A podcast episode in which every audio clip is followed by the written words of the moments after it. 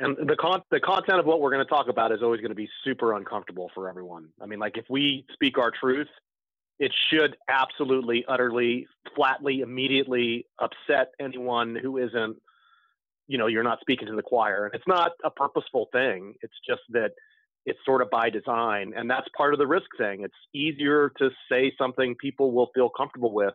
It's easier to offer hope than despair. But I always just say, like, what would you want your doctor to tell you? I mean, the straight truth or bullshit? And so it sucks and it is what it is. But everybody that faces tragedy or despair in their life has the same opportunity to overcome it. It doesn't mean you're going to live forever or fix the shit. It just means that you've got a chance to deal with what's in front of you. I mean, if they say you've got cancer and you've got six weeks, you do something fucking meaningful with it. On planet Earth, at the peak of human ingenuity, we still haven't managed to save ourselves from. Two brave souls have decided to take on our enemy to prevent the world from falling into the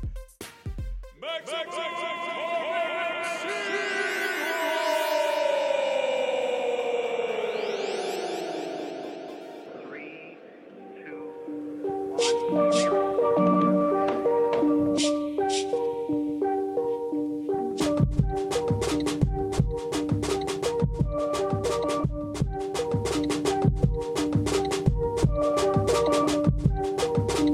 Let motherfuckers feel the climate change. Let motherfuckers feel the climate change. Hi, I'm JP Hurst, And I'm Casey Snow. and today we are going to. Dig a little bit deeper into that maximum carbon sinkhole. Joining us are two people who have inspired us with their badassery of building a more meaningful and resilient life, while also turning their backs on the machine, including many creature comforts we've taken for granted in the West. We saw these two folks profiled extensively in a documentary called Innocently Violent and immediately reached out to them because we realized the polluted waters of the sinkhole are warmer and less lonely than we had thought. Joining us today are Karen and Jordan Perry from Chickenfoot Ranch in Colfax, California. Thanks for blazing a trail and joining us here today on the sinkhole. Well, thank you guys for making time for us today. Like we kind of started the podcast, you know, I told you this, you know, when we were emailing back and forth was just like we use it as an excuse to reach out to people because we're just like fucking living in the woods, fucking like Yeah. watching the world die and we're like go if- with Yeah. everyone around us just pretending everything's okay. Oh yeah. Oh yeah. Well, that's the best coping strategy, you know. yeah. And I have to say, Karen, when I saw you and you are just like the most badass person I've ever met, and I consider myself a pretty badass, but I was like, this Karen is like, she's fucking awesome and I want to be her. So I just want you to know that. Oh, well, okay, but seriously, I you gave up hot water. I'm like, I am too much of a prissy little bitch to give up give up hot water, and I'm totally embarrassed to say that, but it's true. uh, well, you know what? It you you just do the next right thing and you'd be surprised at what you can do. Yeah. You know, we're you're you're clearly incredibly capable and um kick kicking ass out there in the world as well. So, yeah, I thank you for that, but really I'm just a person trying to, you know, figure life out one day at a time like everybody Yeah. people look at us like everyone that we know they're like you guys are strange. Like we're starting to collect our own pee now and like pour it on the vegetables and shit. But when we when we were watching the movie like we hit pause and casey is like what the fuck? Holy shit this woman rules we thought jordan we You thought you were pretty cool too. yeah, no, yeah. yeah. Yeah so. Yeah that that's it's crazy to know that anybody's even seen the film to be perfectly honest.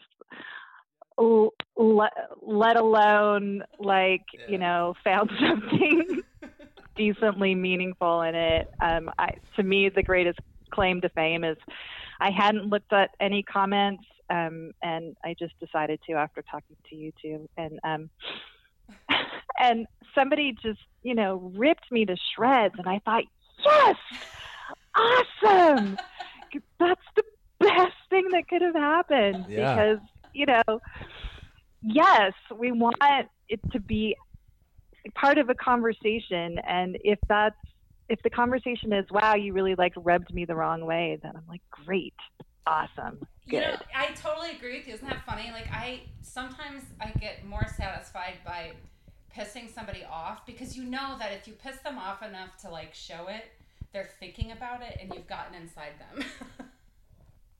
Exactly. I say, I. It doesn't matter to me. If Yeah. love me, hate me. If I'm I'm in your head one way or the other, that's fine. All right, so And the con- the content of what we're going to talk about is always going to be super uncomfortable for everyone. I mean, like if we Oh, speak yeah. our truth, it should absolutely, utterly, flatly, immediately upset anyone who isn't, you know, you're not speaking to the choir. And it's not a purposeful thing. It's just that it's sort of by design, and that's part of the risk thing. It's easier to say something people will feel comfortable with. It's easier to offer hope than despair. But I always just say, like, what would you want your doctor to tell you? I mean, No the shit. straight truth or bullshit. yeah. And so it sucks, and it is what it is. But everybody that faces tragedy or despair in their life has the same opportunity to overcome it. It doesn't mean you're going to live forever or fix this shit. It just means that you've got a chance to deal with what's in front of you. I mean, if they say you've got cancer and you've got six weeks, you do something fucking meaningful with it. word, So man. we always just say you're you're in hospice. I mean, what do you want to do now that you're in hospice? You know, I'm like, give me my cigarettes back first and foremost. Because I'm not here. I'm not trying to stay. I'll cough all day until I'm. But you know, things like that. so Right, it's it's right. all it's all part of the thing. But it it should be, and that's part of the risk of doing what you're doing, and doing what we're doing, Yeah. and then being willing to stand up and say, yeah, fuck you. Yeah. Well, it is. I'd love to dive in just like on that point right there. All of this is fucking awkward, right? And it's hard to talk about, and that's that's why I guess like one another reason we reached out to you guys was like they get it, like they're not gonna they're not gonna cower when we're like yeah, the, we should ground all the fucking airplanes, right? Like, uh, do you, do you guys feel that awkwardness in your life? yeah, I've I've gotten into fights with people about you know like people that are super progressive. I mean, we spent several years really aggressively and assertively in the streets doing direct activism and tabling and just bringing the message right to the masses. And we were usually in mini echo chambers. The people that were marching with us were certainly with us in general. You're out all against Monsanto, and then you're like, well, what if this was actually working the way it's designed, this death machine that I'm saying? And then they just, you hit that wall with them, and they'll just start to argue back with you yeah. and and so you know you're just like I, I can't quite get through the the mess to get the the truth out but you just keep hitting it and hitting it and trying Yeah, Wow. it's like it's like uh, you know, I- I can hate Monsanto, but I have to give up Pepsi and the NFL too. oh my god. Yeah. I know. It's so Yeah. scary. yeah, or it's the like we're protesting selfie. Yeah. And that's you know what I what I found is like so if you look at dominant culture and everybody's got their there's a macro addiction which is to energy and power hmm but then there are micro addictions that people get plugged to with that. And you know, it's frustrating to find that no matter how progressive the person was, I could pretty quickly find their red line. Right. It might be showers. Right. Oftentimes it's showers, Yeah. sleeping outside, Yeah. walking around barefoot. You get into the vaccination question, you get into geoengineering, you get into any of the different parts and and they'll just go up red with it. You say like, "Look, I get it. If we have schools, it's better to have girls taking lots of science classes, but my point is we shouldn't have fucking schools." so I'm not going to spend a bunch of time getting weirded out about STEM and things like that. Yeah, if, if you want to keep doing, they're like police brutality. They're like, look, you guys, if you want to have Walmart, you got to have cops. Right. And if you have cops, it's going to go wrong every now and again, and they're going to shoot somebody. Right. It, but it, it is what it is. It's not like in Occupy. People would say the system's broken. We've got to fix it. And I said, no, it's even worse than that. The system's working exactly as designed. It's Right. perfect in every way. And so what you're talking about is is system, you know, like, and I hate to use words like system, but it's total baby in the bathwater. It's a 100% return to, yeah, feral and wild and free and going Mhm. back that way. And it's, Mhm. it's a horrible answer for anybody. Yeah. Yeah. it is. It really is. It's a horrible answer. So to, to so to answer like the the initial question, it's like we don't talk to people. That's us too. Holy and it's shit. weird. Holy shit! Holy I mean, shit. we we talk to each other in Yeah. you know our little Yeah. echo chamber, but quite honestly, like we're sort of at the point where it's just you know we'd rather do other things with our time. So actually being able to talk to you two and feel like, oh yeah, like they get it. Yeah. Like that's refreshing. Yeah. Yeah. Here, so here's a good question. Um, we had to leave the house today and it was fucking horrible. How often do you guys have to leave the house? Oh, well, it's different for Jordan than it is for me because for the first few years of our, you know, walk away and experimenting and living differently, um, we did everything we could to, you know, neither of us have to have one of those yob things Yeah. outside of the house. um, but we had, you know, you gotta flip and pay your property taxes, Yeah, and yep. You know, there's just things you have to do. So Jordan has a four day a week gig away from here, but for me, I, I can go a week and not leave the property Yeah. you know? Yeah. it just it just all depends. And there was a time you know my parents uh, still live in the oakland hills where i grew up. I actually couldn't go into that big metropolis without just really having my psyche severely jarred. It's taken a few years in to be able to actually do that because i liken it to like being bilingual. Like Mhm, you that's first have to like super immerse yourself into doing something different and then you can when you get comfortable in that skin you can like take that skin on or off at your will sort of depending on the situation where oh, you are. wow, that's super insightful. but it takes it, it takes time and I think that's where we're at in our journey, and that's what we recognize. And we're like, uh, we were like, oh shit, they're ahead of us. Yeah. Oh yeah. and and because that's a great way to put it because we feel the awkwardness, we feel that stress right now, and I I have the similar setup to Jordan, except I'm telecommuting and. It goes up and down. It's sort of like it would be a lot better if I wasn't trying to do this other thing and w- right now we're trying to figure out these coping strategies for me to be like in the machine out of the machine in the machine out of the machine Yeah. one foot in one foot out it's and it, very oh yeah it's very jarring and it comes up quite a bit. So I, I always say to people right up front, like I'm a giant hypocrite. So if you look at innocently violent or listen to my bullshit, you it wouldn't take long to go like, look, man, you're wearing pants. Yeah. Who do you think made the pants you're wearing? Or what the fuck did you eat for breakfast this morning? Or do you still brush your teeth? You know, there's so that you can't.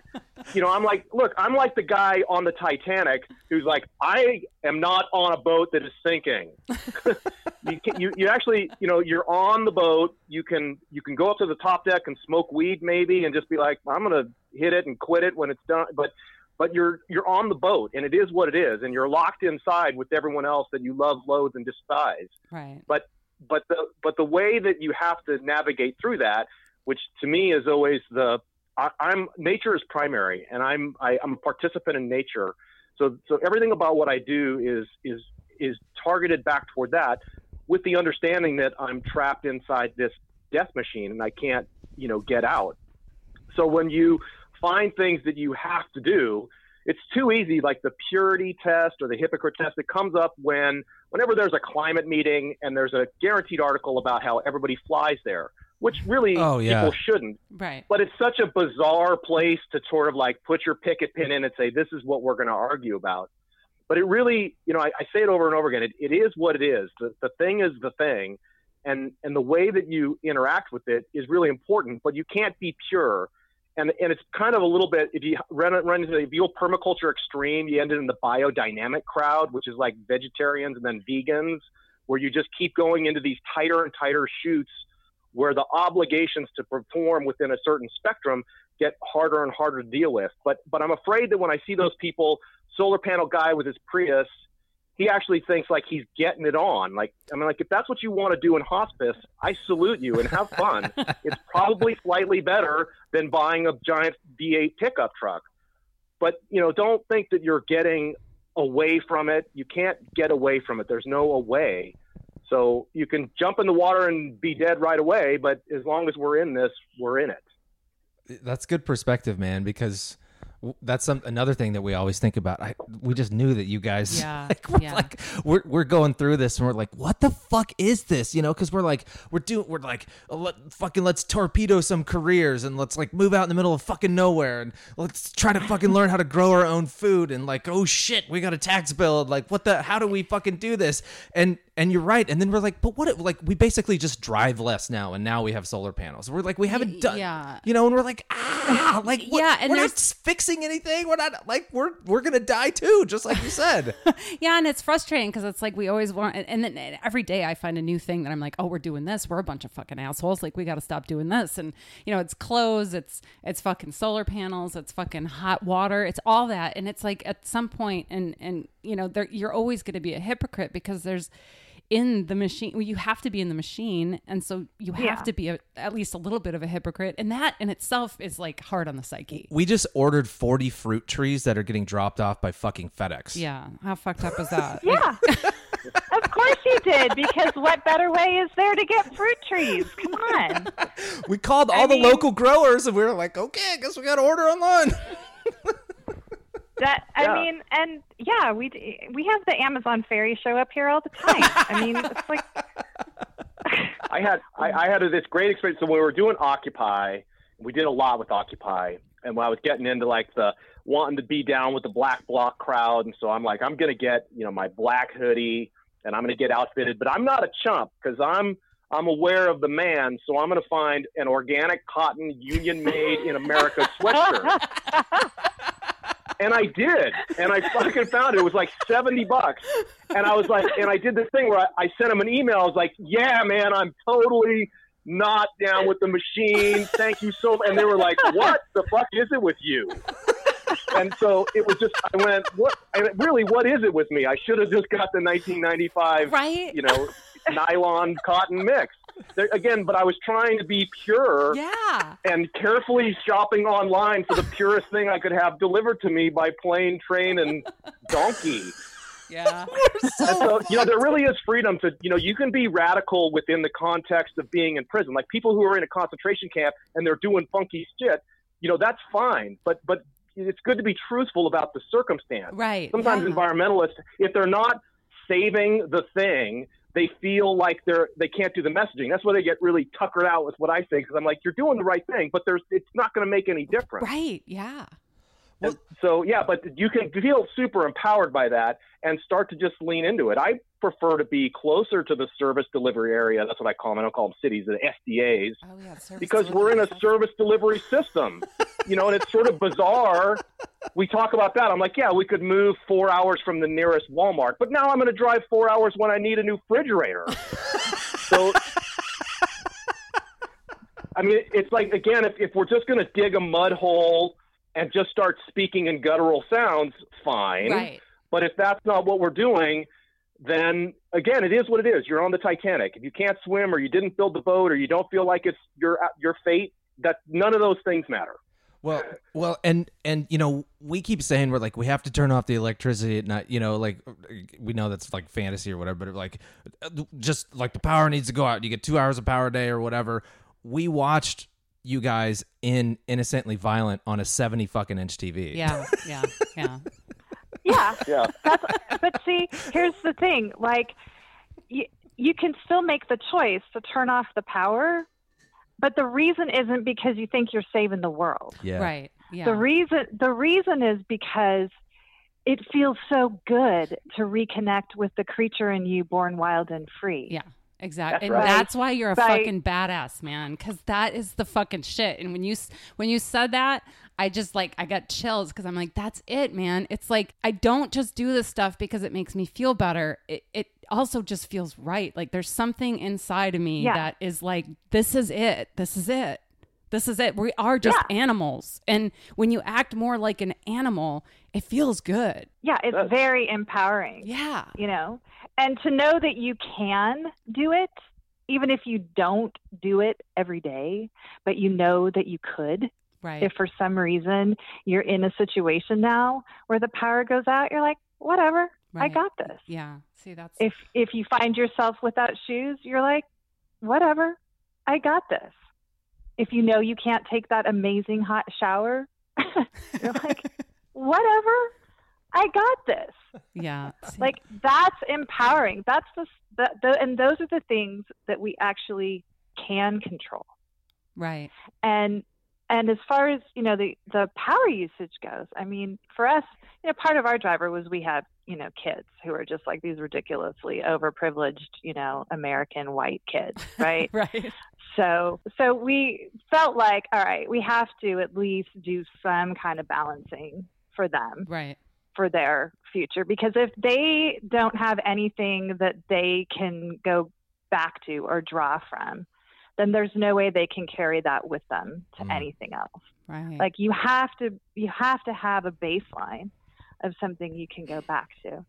And you know, so one of the things was really powering down at night and you know, using candles and listening to like, you know, the bitching and the moaning about how, you know, I can't see to do my homework and I'm like here's a light. You know, yes you can. right. But but what we all learned was it was a challenging at first, but it was the same thing as like, you know, strengthening a muscle. At first Right. it really hurts Yeah. and and it's very de- destabilizing but once you you know build up that strength which is humans can see quite well in the dark Yeah. we've just we've just stripped ourselves of the ability to do it with artificial light Right. So they would come home and they you know from sleepovers at friends and such and they'd say oh my gosh i got such a bad headache because they had these lights on all night in the Wow. house and i was like oh I always say I compare almost everything to an addiction, and I use that language very purposely.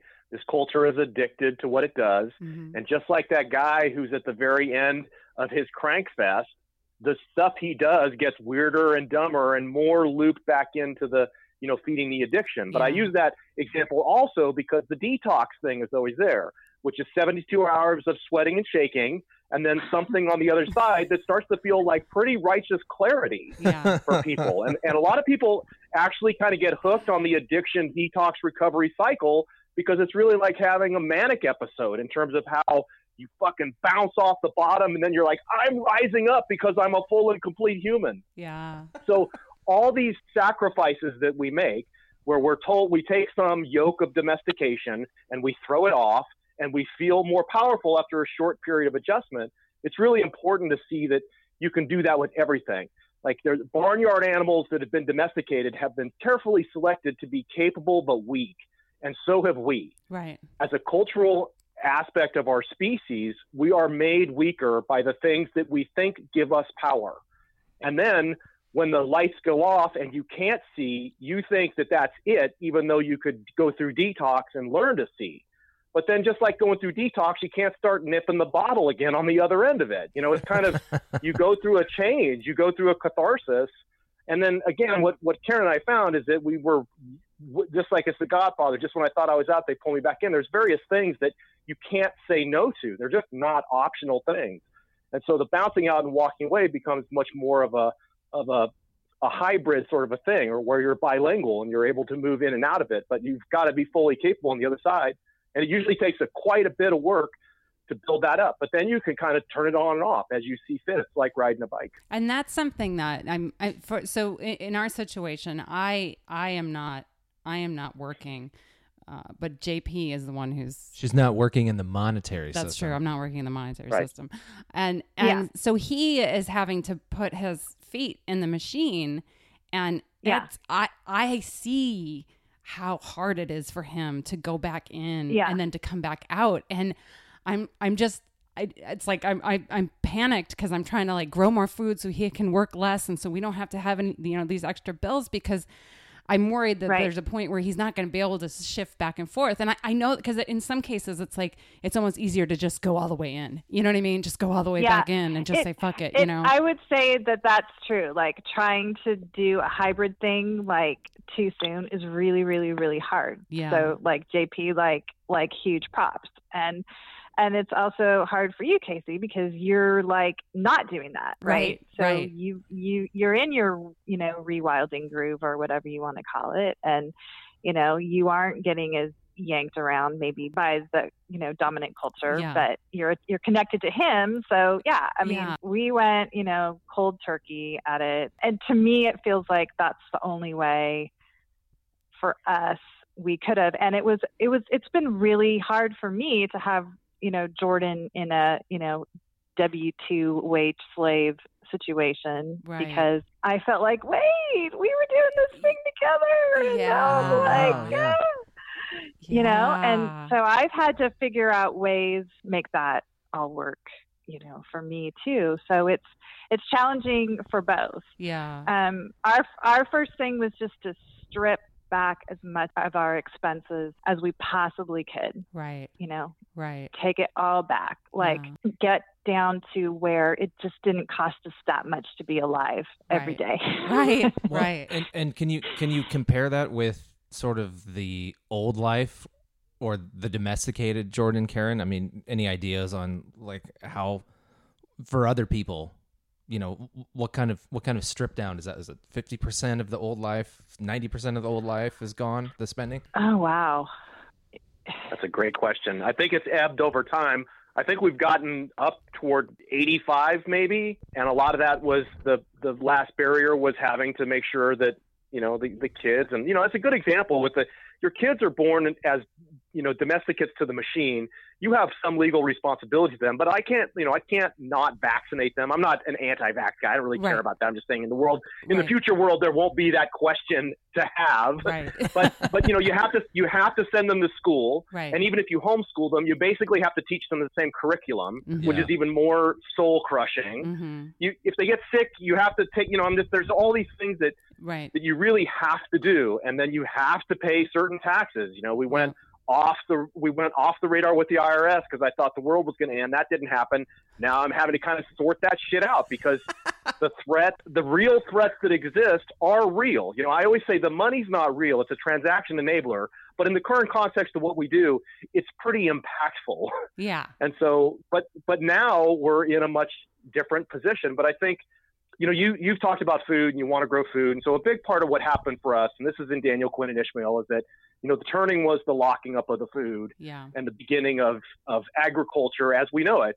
But the hard thing with things like permaculture is it's a subset of agriculture, and it relies on a lot of the same mechanistic things. You got that fruit tree, that pretty heavily scienced out, you know, fruit tree, Mhm. bare root probably, that that you know is is not that far off from the thing. It's back to my organic cotton union made sweatshirt Right.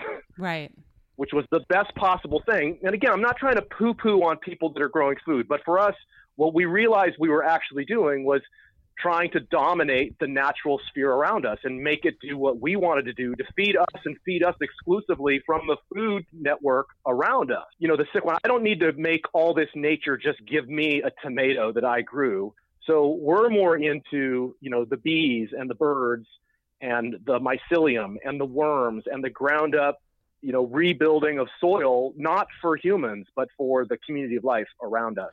It's funny you say that, man, because I love that line because as you know, you you guys just heard us last week, just dipping a toe in the water with permaculture and saying, well, yeah, well, we should grow more of our own food. But as as you read more of the literature and sort of like pick up the tips and tricks, you're 100 percent right. Like we kept asking each other, we were like, well, where's the ecology in this?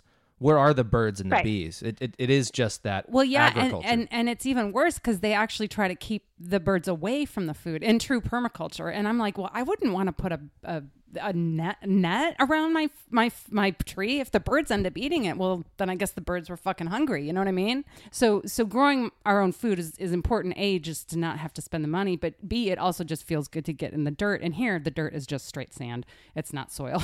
it's just sand. But I want, and we, we first started with a butterfly garden because I'm like, we need pollinators. And there's so many people around us that spray everything you can imagine. And we're like, we need to feed the bees, we need to feed the birds, Yep. we need to feed everything else. And then we can feed ourselves. You know, you know what I mean? Because they're Yep. going to help That's right. us, you know? So that's kind of how how I've looked at it. And, and that's where permaculture, I think, just totally fails because it's, it is an extension of agriculture, which agriculture is fucking wrong.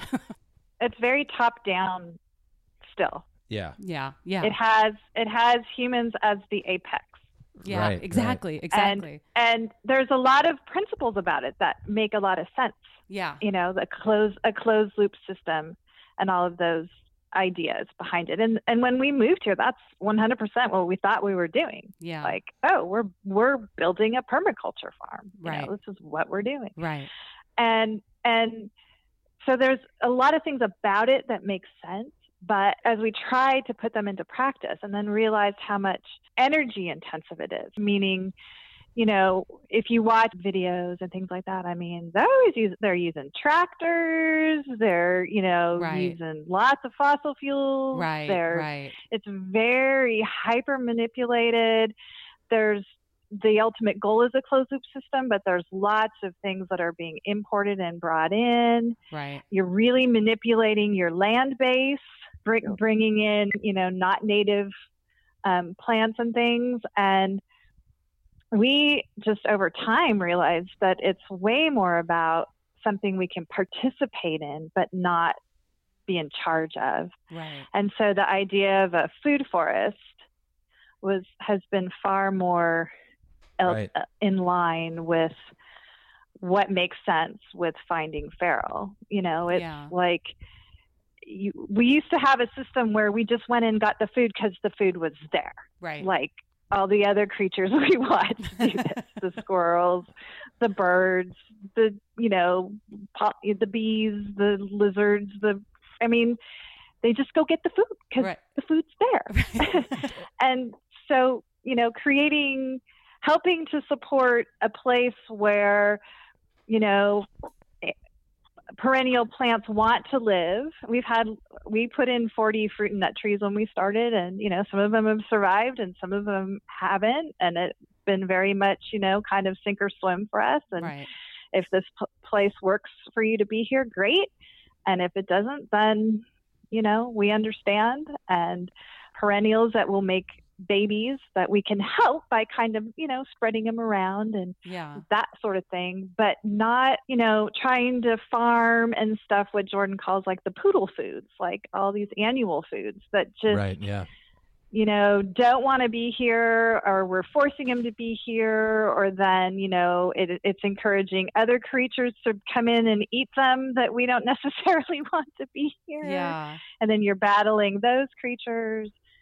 And so for us, that's made way more sense. And we also don't have the expectation of being able to completely, fully, you know, feed ourselves off of our property Yeah. 24 7 all year long Yeah. because we live in a you know country where you know we've got 40% of food in the US that essentially gets thrown away or put into It's some kind of secondary stream and if people aren't tapping into that Right. then that doesn't make any sense like Right. why how can we justify our little like hobby kit farm thing while all this perfectly good food's being thrown away That's a good point. Yeah. you know there was all this messaging around the government shutdown, and one of the main little things that would come through all of the different interviews they do with these federal employees is how ashamed they were to being forced to go to a food bank.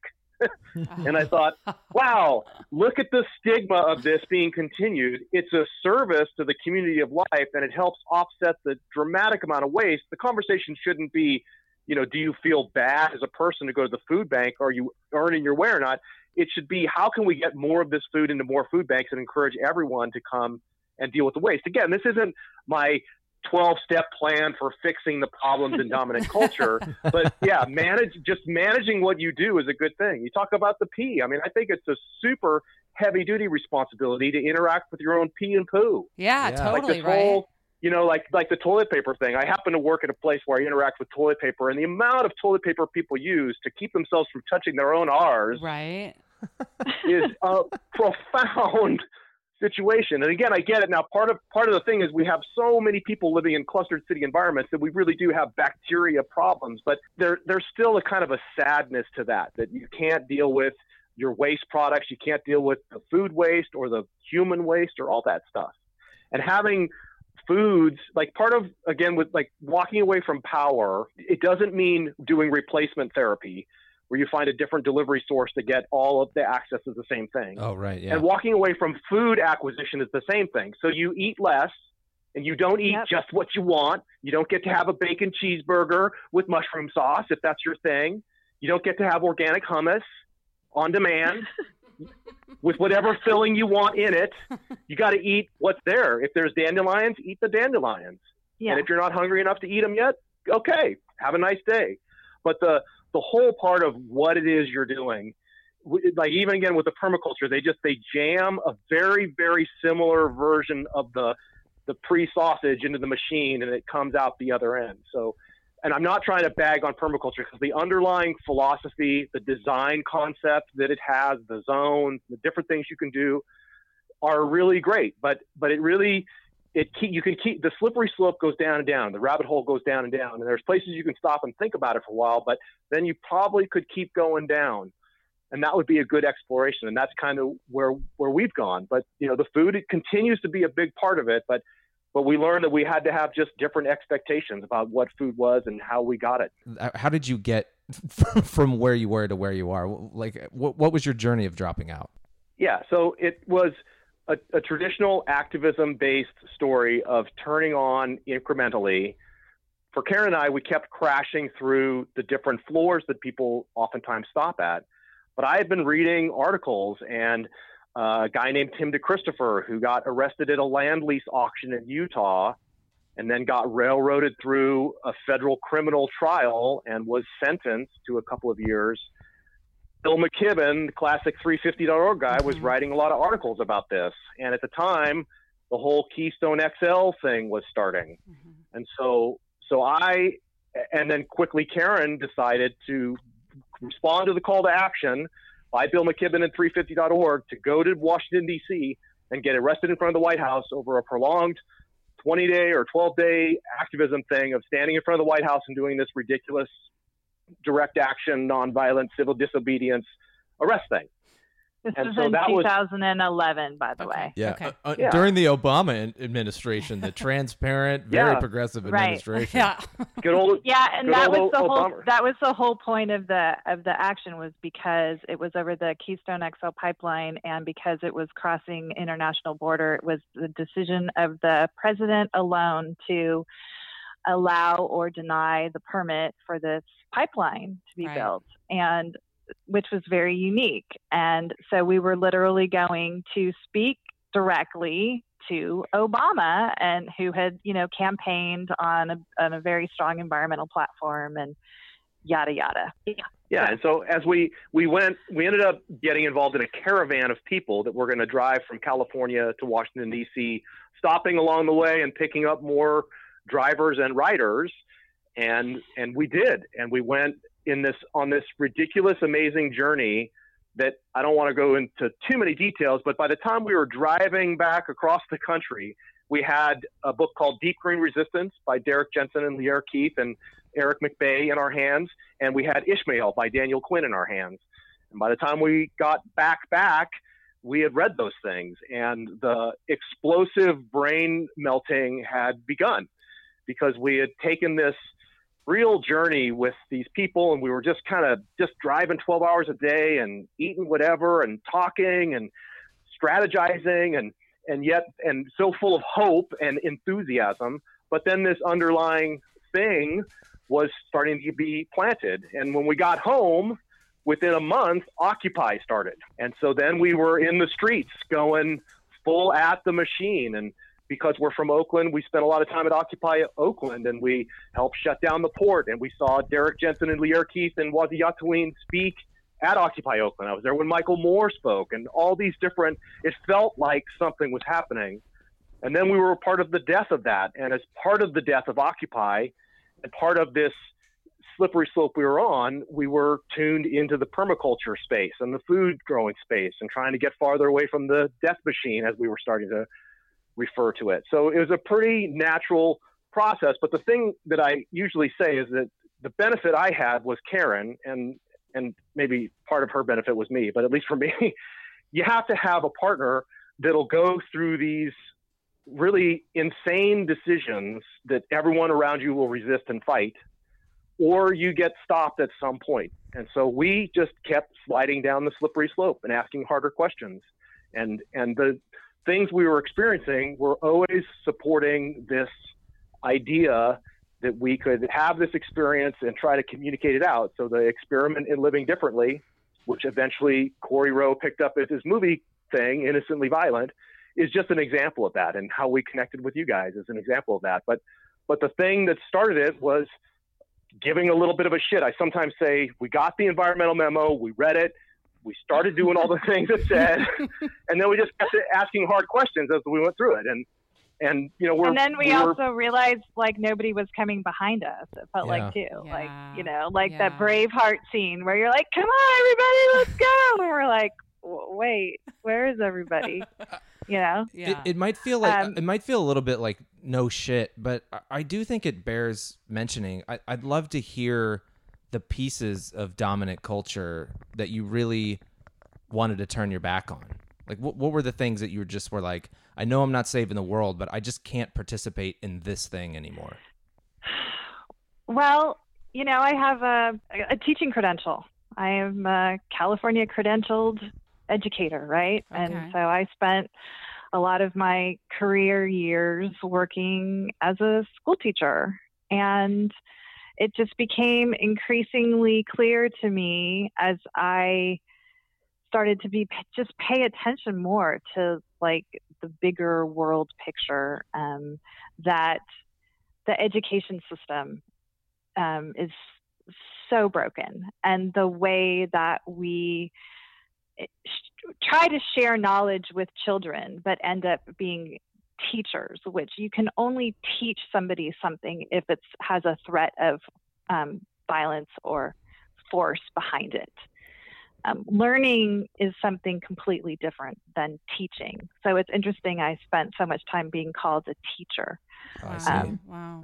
but but we have it so wrong and there's just so many kids who just get caught up in this very punitive system of learning um, and then as it's become more and more and more nationalized um, it just continues to go in the wrong direction so for me that was that was like when i just realized i just can't flip and fling their bullshit anymore. Like I just won't do it. And then having my own kids and watching, you know, having to be an advocate for them going through school and everything. Right. Um, that was a big part of it.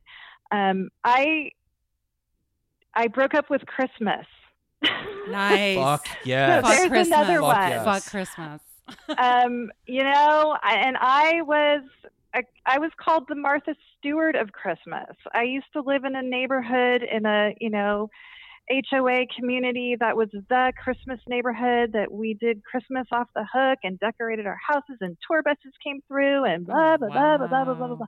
You know, been there, done that, did it huge, and I just I couldn't do Christmas anymore. I'm like, this is so lame. There's It's- just so much ridiculous consumerism wrapped up in this Christmas bullshit. Yeah. And so, I mean, there's this, that, that's another example of something that I just was like, all these holidays and everything that, you know, I call them the alcoholidays.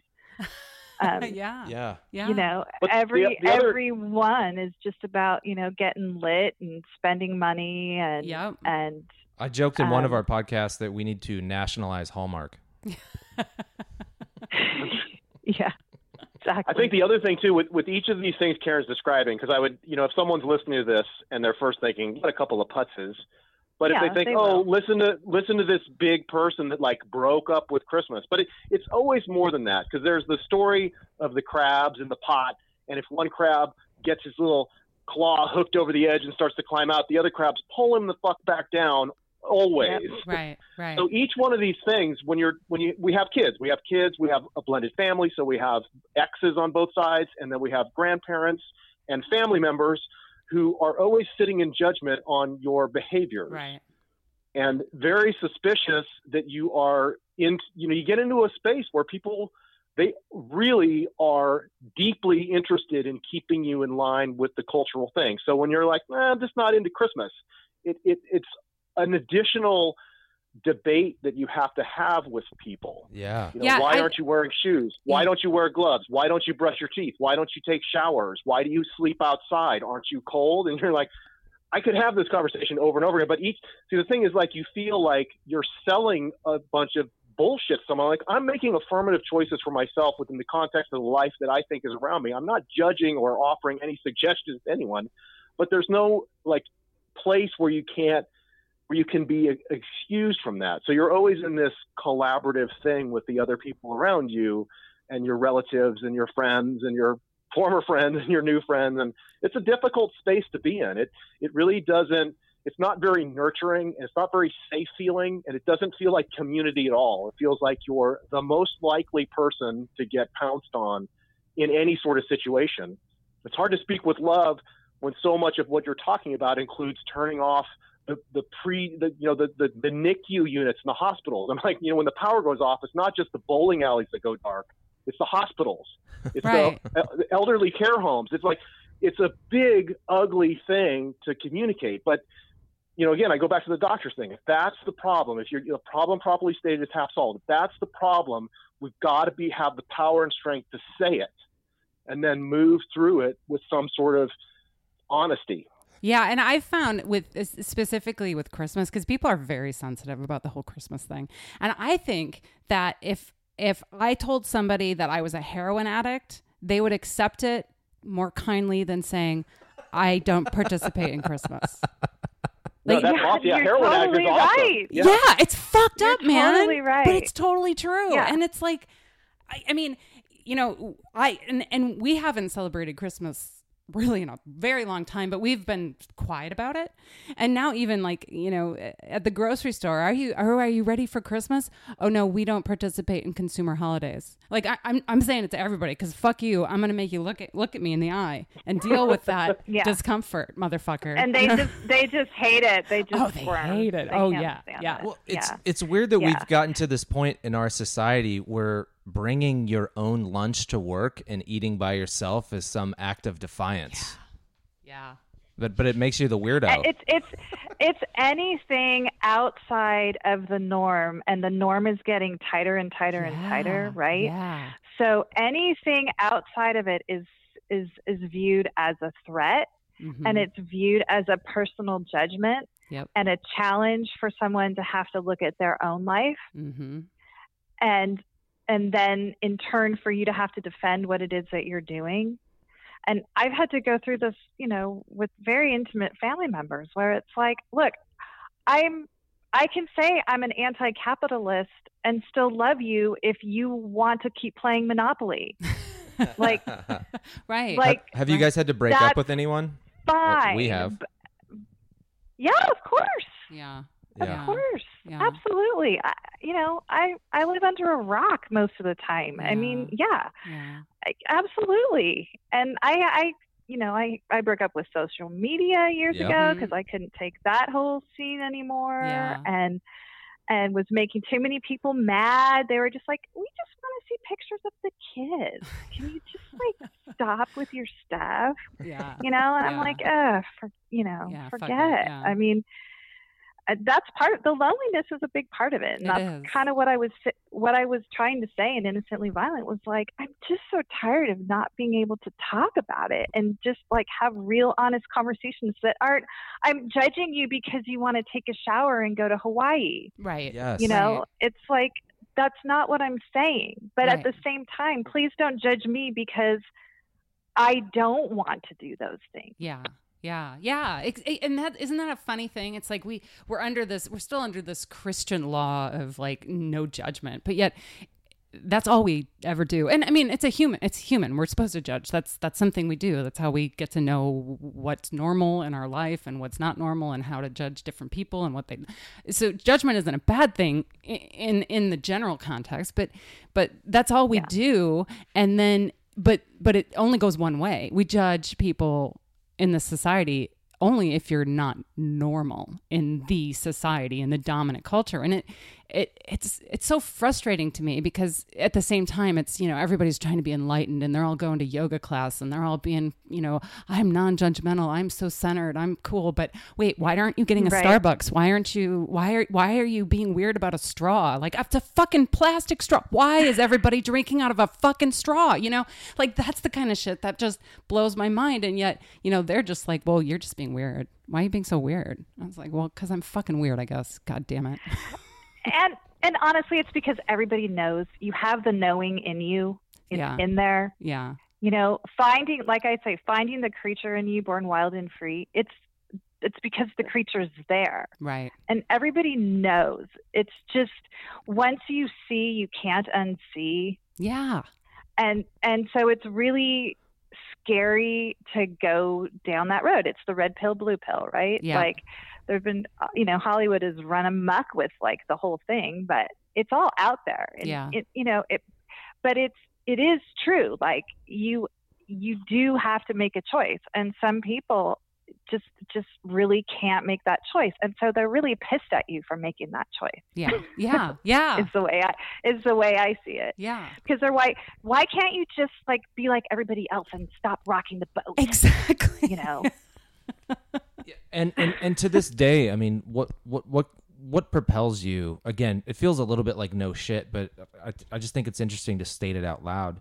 What do you feel propelled by every every day? You know, like you guys were very involved with activism, which has you know, which is within the zone of like trying to change the political system, and I, I think I, I find it hard to describe to people that I'm like, no, I'm, we're not nihilists, right?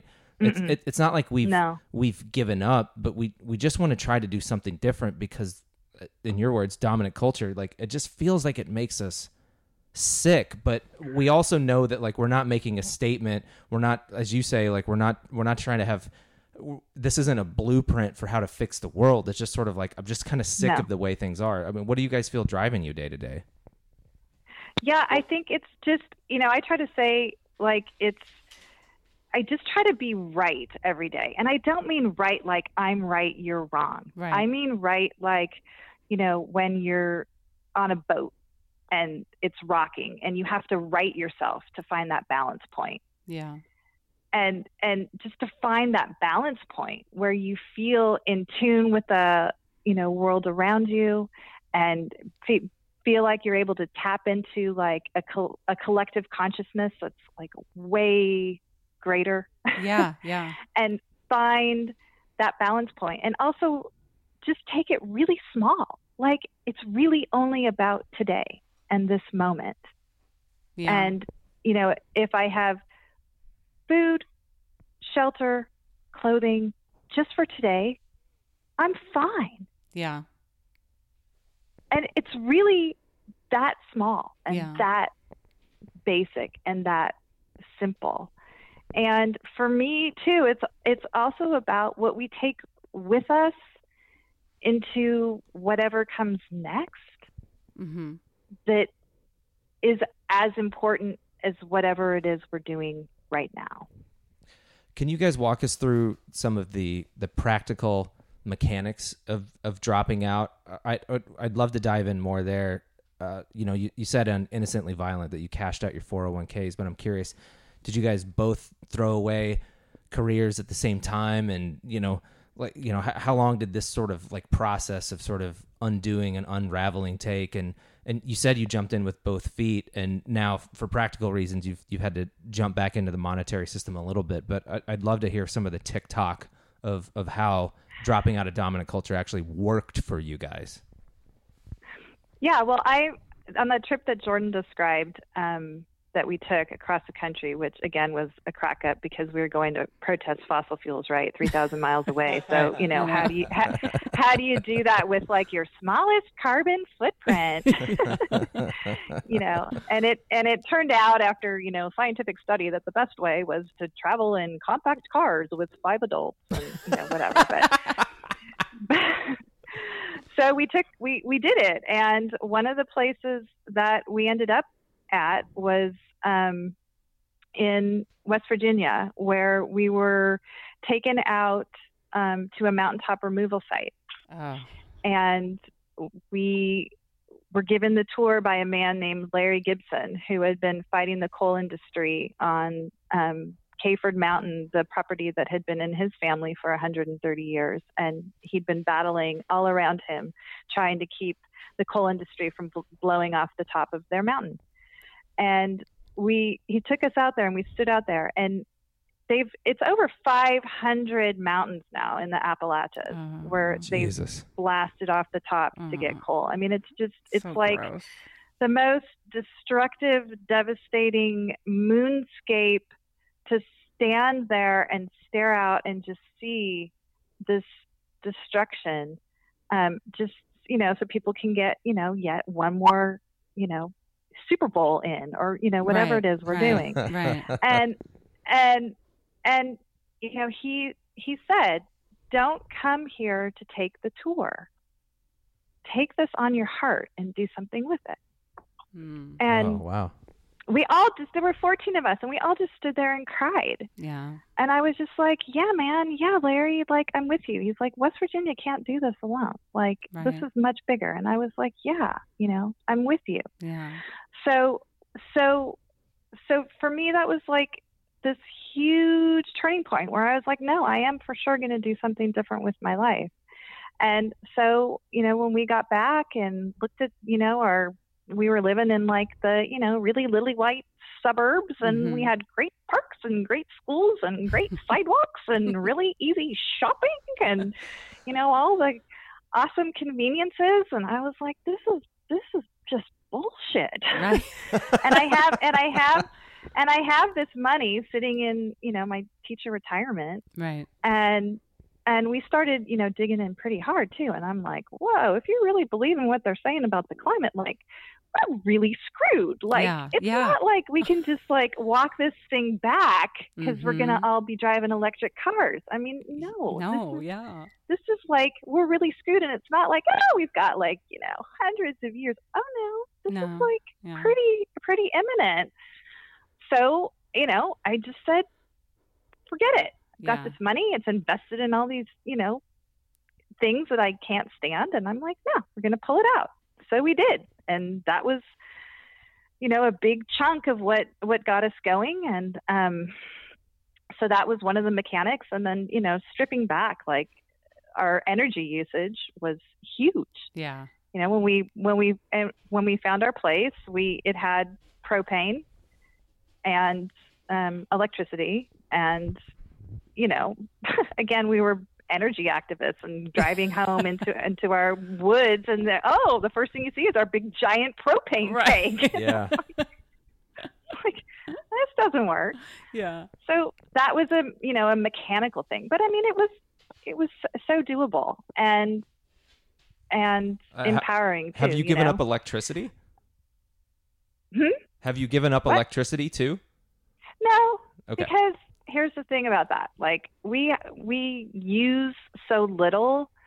You know, we have like a forty dollar utility bill. Oh, you don't have to justify it to month. us. Like we were assholes that bought like a huge solar system because like the air conditioning Yeah, runs. You know, I like mean, you don't have to. Like, I was just curious. solar I was just curious how far you went with yeah, it. Yeah, no, yeah, no. We we we still have you know electricity, but we explored all the different options for that, and that that's still to this day is by far the best energy option. And um, you know, again, as Jordan says, we're not trying to pass a purity test.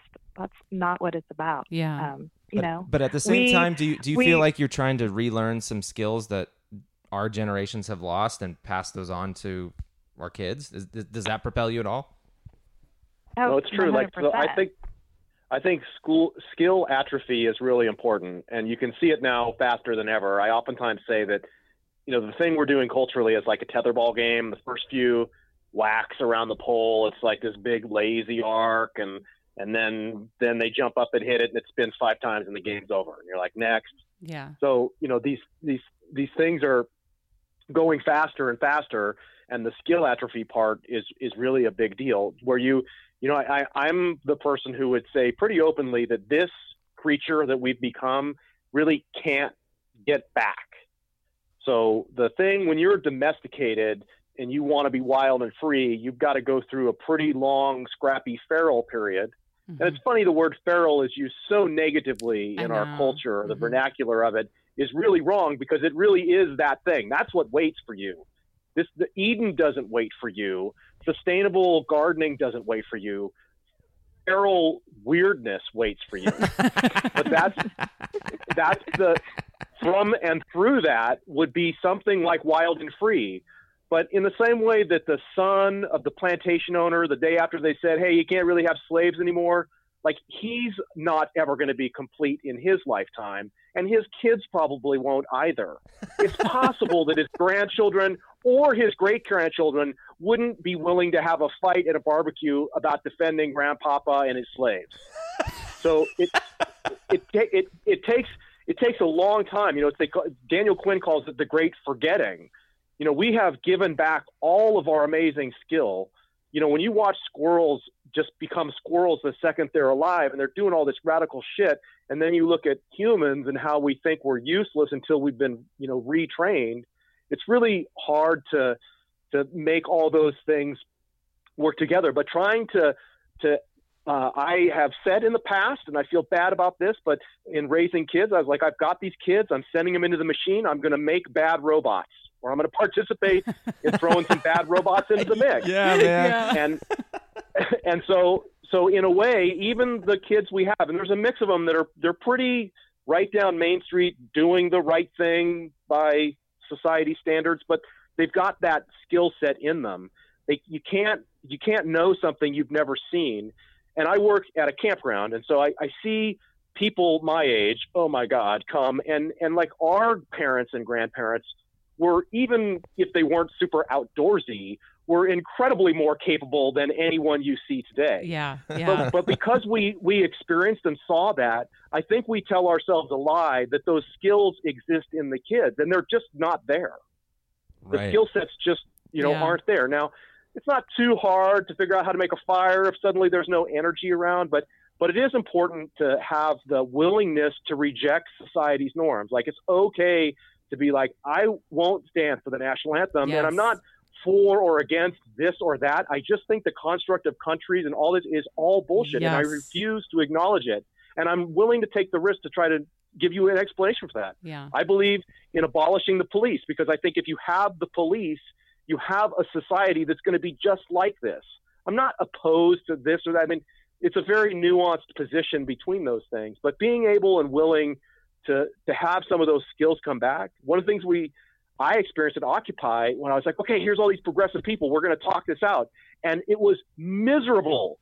These poodles and snowflakes with just trying to navigate through the right verbiage to have something go through a general assembly was impossible. Oh I've been in ridiculous corporate meetings, but this was at the lowest of the lows. You know, while we're it just it was really like, oh no, because you think you've got that gear. You're like, okay, we're going to go back and have these conversations and hash it out. And I'm like, no, we don't have that skill anymore. You got to rewrite that whole thing.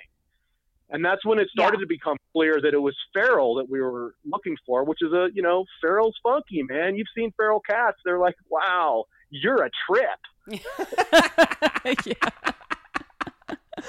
Wow, you got those Yeah, weird coverings on your it's body. the- That's strange. It's the, the other thing that we really realized that's a, a huge skill atrophy for our, you know, uh, as part of our domestication is our ability to form community Yes. That makes sense. Yes. that actually works. Yes. because we are social creatures and we and and so we we're drawn to that like you know hey dude we're all you know a's fans or you know we're all like Yeah. we all went to the same college or high five like you know Right. that's our tribe that's our team like but when you actually really try to get together with people and actually try to like live together because jordan and i were like oh yeah we're gonna go like back to the land and we're gonna you know get get people to do it with us Mhm. and we're all gonna like work together to grow food and we're Mhm. gonna all live really expensively and help each other out and it's gonna be so great yeah, Those, pe- those people will cash out and buy the place next door, and then we'll just have this little like progressive village. And how's that going? Yeah, it'll just be amazing. And- oh my god. Well, it's, well, it's just Jordan and me here. did you did you guys have a boarder in the show? The the guitar playing kid was he living with you? Oh, was he? He's he's a, a good friend of ours. Okay. Okay. Yeah. Okay. Yeah, we, we were and we were curious he's- if he he's was one like of the yeah. He's he's one of the few that has kind of been able to hang with our bullshit like the whole time and can still like he still pops back in and out from time to time. Oh, that's cool. um, but no, building community super hard. Yeah, so Like, it's it's and- funny that you say that because that's so that's the thing I think we need more than anything, but I have no idea how to do it. And uh, JP was like, he's been really wanting to to like kind of build a community and you know we can we can have all these people come in that are cool and they think like us and i'm like i don't think it's that fucking easy man i think that we Yeah. have lost the ability to be part of a tribe like we know how to be right. a tribe for sports and for colleges and for jobs and for money but we don't know how to do it to just be like hey uh, life's kind of hard and shit's fucked up out there you want to like hang Right. Yeah. Right. And I if- and I if you thought went- I thought go ahead. If you went to an AA meeting and there was beer on tap there the whole time, yeah Yeah. and they're like, "Ah, this is super hard to stay focused on this." So making community when people they're all under their own set of the same unique pressures from family Yep. and friends. Yep. They're like, "I'm not working. I, I really want to. I just really want a nice dinner. I need the money. Uh, damn it! You get like it's a hard thing. And so in this world of it's optional until it's optimal, which is what we're in, where you can you can it's silly because you choose to like I refuse to use these things. I refuse to shop for these particular items from these particular vendors. yeah But you still have to it's always right there. It's like again, I'm at AA and I'm like, you know what, fuck it, I would make it a double yeah this lady is driving me nuts with her story about her dad abusing her. And so it's just, it's impossible to, I think, have the right structure to make the sacrifices and the hard choices and to have the bonds between people that are meaningful and real. And so making community is the real problem. I mean, I, in Nevada City or this area, there's a bunch of pretty hip, progressive community type things, but they, I, I have yet to see anything like that work. And even when it does, it's always you know they all take the bus back into town to to satisfy their little addiction right whims Yeah. right within the machine which i do too. Look we sometimes just say fuck it. You know what? Let's just go have some sushi. Forget this whole fish in the ocean problem.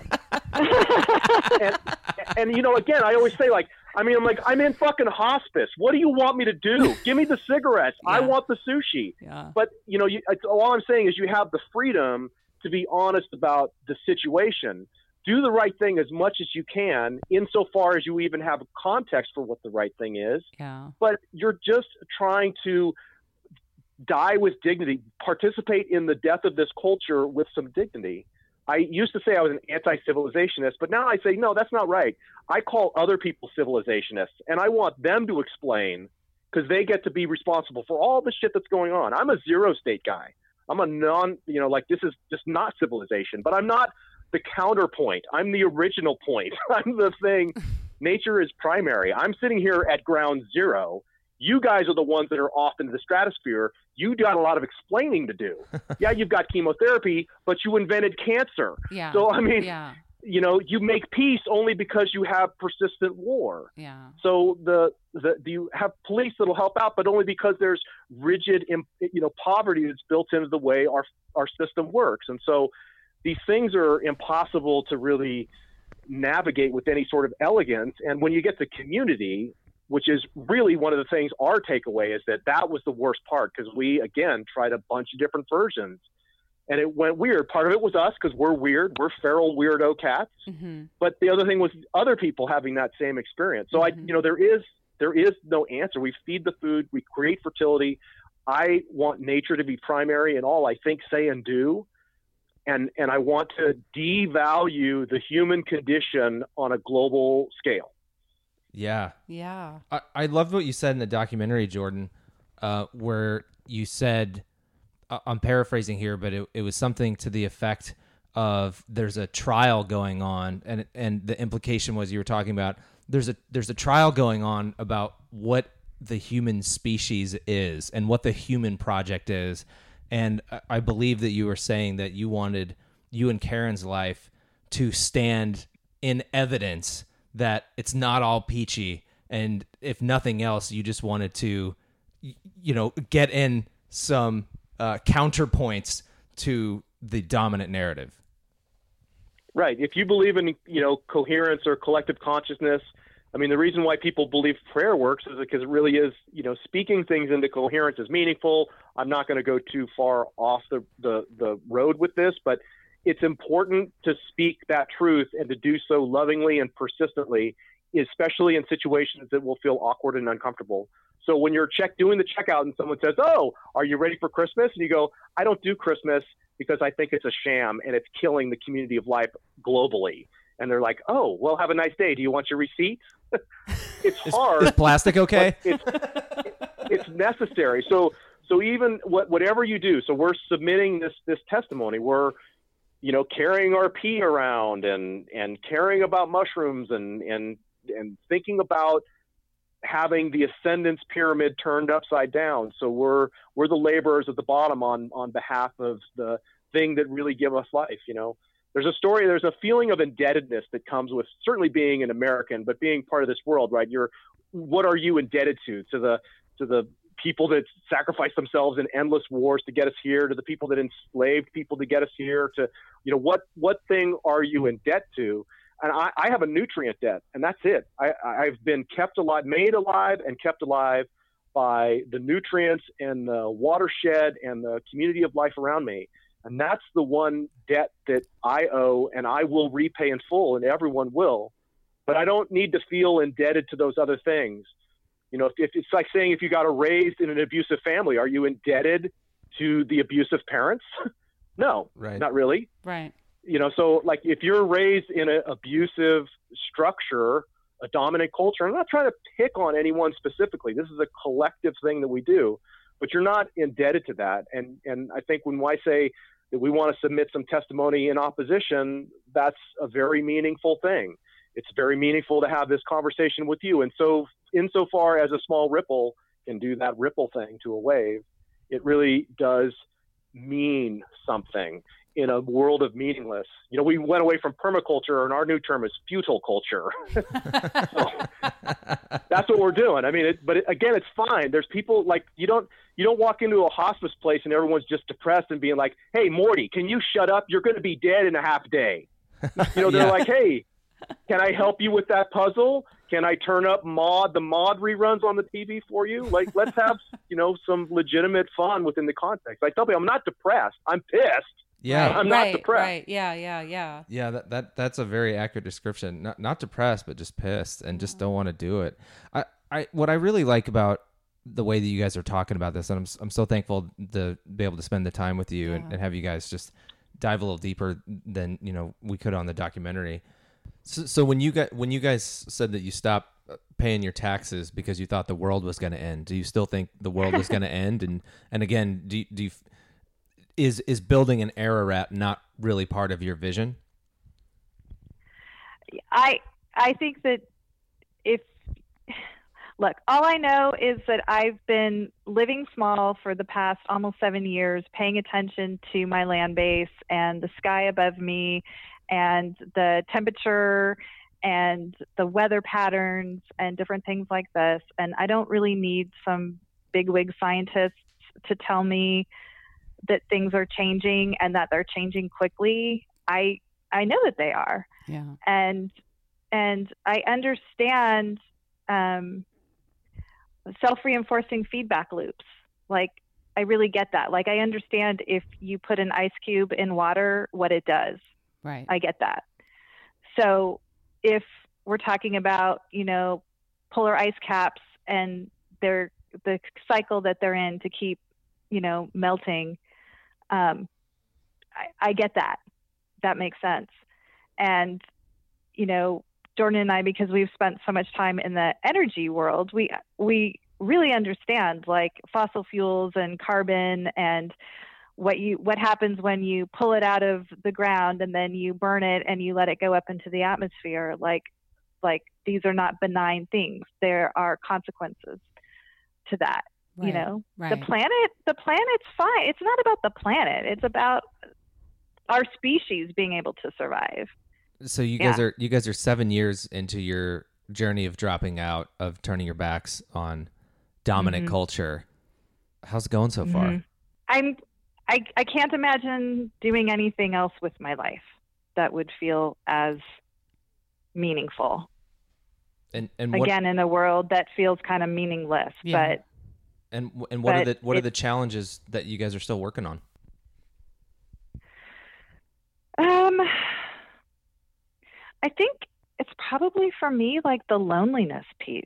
Yeah, we should. Conti- continuing to feel like just so alone and having to like go back in and just kind of, you know, act like a phony kind of. yeah. I I I don't act like a phony necessarily because I know it's it's more just like putting on, you know, a costume. yeah. Um, yeah. You know, you know who you are inside the costume. Yeah. Um, but, but it's just it's that, and it's just the like tiring, like, you know, just watching it all play out in this like really boring way. I'm like, seriously. Now it's about electric cars. Yeah. oh, that's the thing. Yeah. like like are we really that dumb that we Yes. that that we just have to be in this like ridiculous minutia of like who said what to whom know, to right? upset them next Yeah. and and it's just it's it's all of that you know that that is just kind of like ugh. um i suppose for me and and just wishing that i did have you know a group of people around me to hang out with who were like you know got it yeah. and we're just Well, willing and to, could talk to about say the- it and Yeah, and could talk about the the shit because so many. I mean, people don't want to talk about the shit, you know, and the, the shit's everywhere. It's all around us. So let's, you know, admit it. And And, and are you guys like actively trying any experiments with developing community? Because I, it's it's it's comforting to hear you guys say that because I I feel like we, you know, and these are my terms, right? I- I feel like we're creating a, a lifeboat here that's a more resilient life that is, you know, I'm Yeah. definitely worried about climate shocks and and it, it is like wanting to have to live with less money and stuff like that. And I feel like we're starting. I feel like I can see us being successful at a lot of that. But Yeah. what I come back to is just like, okay, well, at least me and Casey are tight, but it'd be cool to do this with other people. yeah, yeah, Yeah, it would. It would. Um, you know, the I found, you know, we found a place that was really cool. Um, Where you are in and, Colfax, and we love Colfax, and- California. Yeah, and we lo- and we love our place. Um, but man, is there like a hostile political climate? yeah. Right. You know? Yeah. I mean, Are you saying that People are because it's just- it, because it's rule, or like you, do you mean left, right, or do you mean something else? I mean, there's just this this real intense divisiveness in this country right now, Yeah. where it doesn't matter what the issue is. It's just like my team versus your team. Period. You know, it's it, it's just like that. But but And- haven't you know? Don't you think that it's really manufactured too? Like I feel like everybody's falling for it. Like you're all falling for picking sides and being pissed off at each other. Like if we just thought about what the real problems were and didn't think Yeah. of the who's in charge of it, like I just think we would all just be better off. But I don't I don't know. Well, yeah, but it's the best way to keep a population down is to keep them fighting with each other Yeah. Absolutely. instead of you know actually rallying against you know the bigger issues. But the, no, it's it's completely designed to keep us all fighting with each other and bickering and and distrusting and um, and all those things. So so that's that's hard. I, I would I would like to be surrounded by people who are just like, yeah, Titanic's friggin' sinking, but hey, let's just like rock it and you know Yeah. have a good time together. yeah. And look You at the butterflies, because, like, man. Yeah, you know, I mean, I I just And, that and- would be cool. And have you guys tried the co-living or co cohabitation or I, I don't know any some of the other terms, but I know Oh yeah, we've we've tried a lot of different models of of living with different people, trying you know work share things, and you know it, it does it. It always comes down to money. Mm, That's the other yeah, thing. Like yeah. you know, because we all still need money right. to stay alive. I mean, that's that's the bottom line, really. And so you got to still you're still tethered to that one way or the other. I mean, I can't wiggle out of my property taxes and still, you know, have our place. Yeah.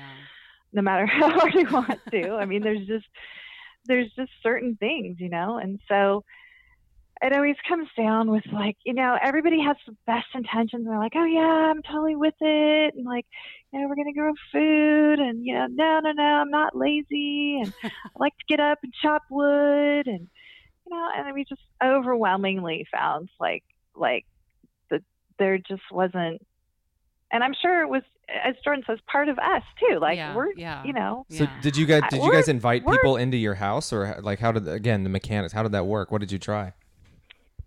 Yeah we opened up spaces we you know rented out spaces we did work trade things we the place that we bought was um, very distressed and has required a lot of intensive remodeling Sounds and familiar. fixing to Yeah. get it We okay know all about Yeah. that.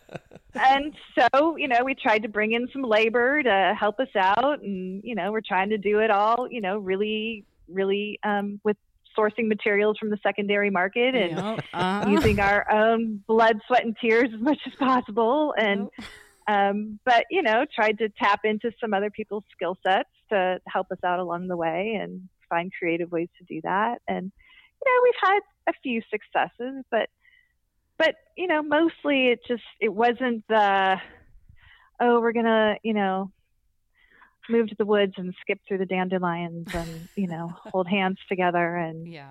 Yeah. and sing you know the way maybe some people expected us to be doing or maybe we even at Oh. one point yeah. would have said and and that's totally okay too Yeah. like you know we again it's been experimenting and living differently and knowing that we were going to have failures and we were going to have successes and but just still continuing to do it because just felt like a better option than just continuing down the you know the line with all the sheeple Right. um like we'd been doing Yeah. and um, it so even with all the challenges and all the um, you know difficult times it's it's felt like more of the right thing to do and mainly just because we've gotten to reconnect with all the other creatures besides the humans Yeah. Right. Isn't that cool? Yeah.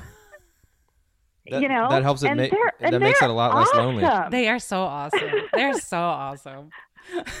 I mean, it made our You night last night. We saw a great horned owl, and it was just like it was just so cool. It was like, holy shit, this the world's just Earth is awesome. you know, it's Yeah. just it's just awesome. yeah yeah so honestly like i don't the humans kind of annoy me Yeah, I hear you.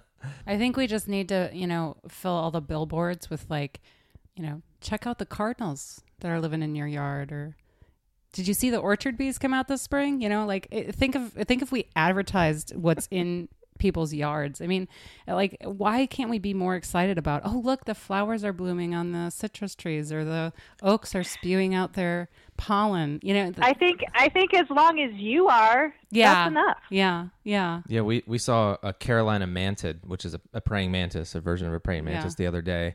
We're like, what? What's that fucking weird thing in the driveway? Well, We there was up it was a cardinal that was trying to get it, but the the mantis was winning. yeah, and it was just like we got down on the eye level with it, and we're like like poking sticks at it. Eventually, it like it, it put its wings down, and it was like, Realized we were friends. yeah, and it was I was like, It was, It was- the coolest. it It was was. awesome. It was like s- the coolest. Like what's up, twenty little dude? minutes.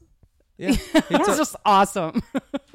yeah pray, praying mantis love jordan it's a trip oh sweet. they Oh, really? go That's on they go they, they these little pretty things they just go right on him and look at me and kind of like preen themselves. And i'm like oh yeah. Like it happens so often. That's so They'll- cool. and they'll yeah she'll just sit with him for the longest time and walk around with him.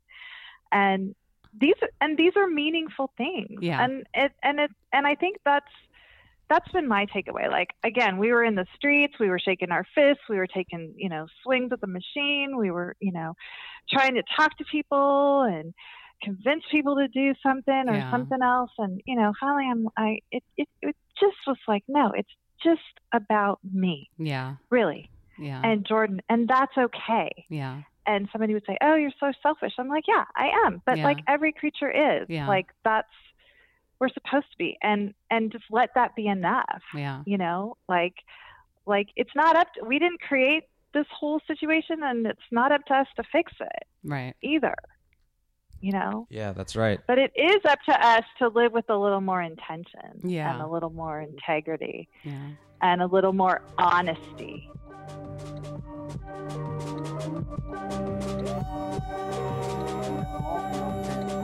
I just gotta be honest with you. I'm not one of them bullshit show business people, man. Who makes, who makes believe everything is going okay. You know? Because everything is not going okay.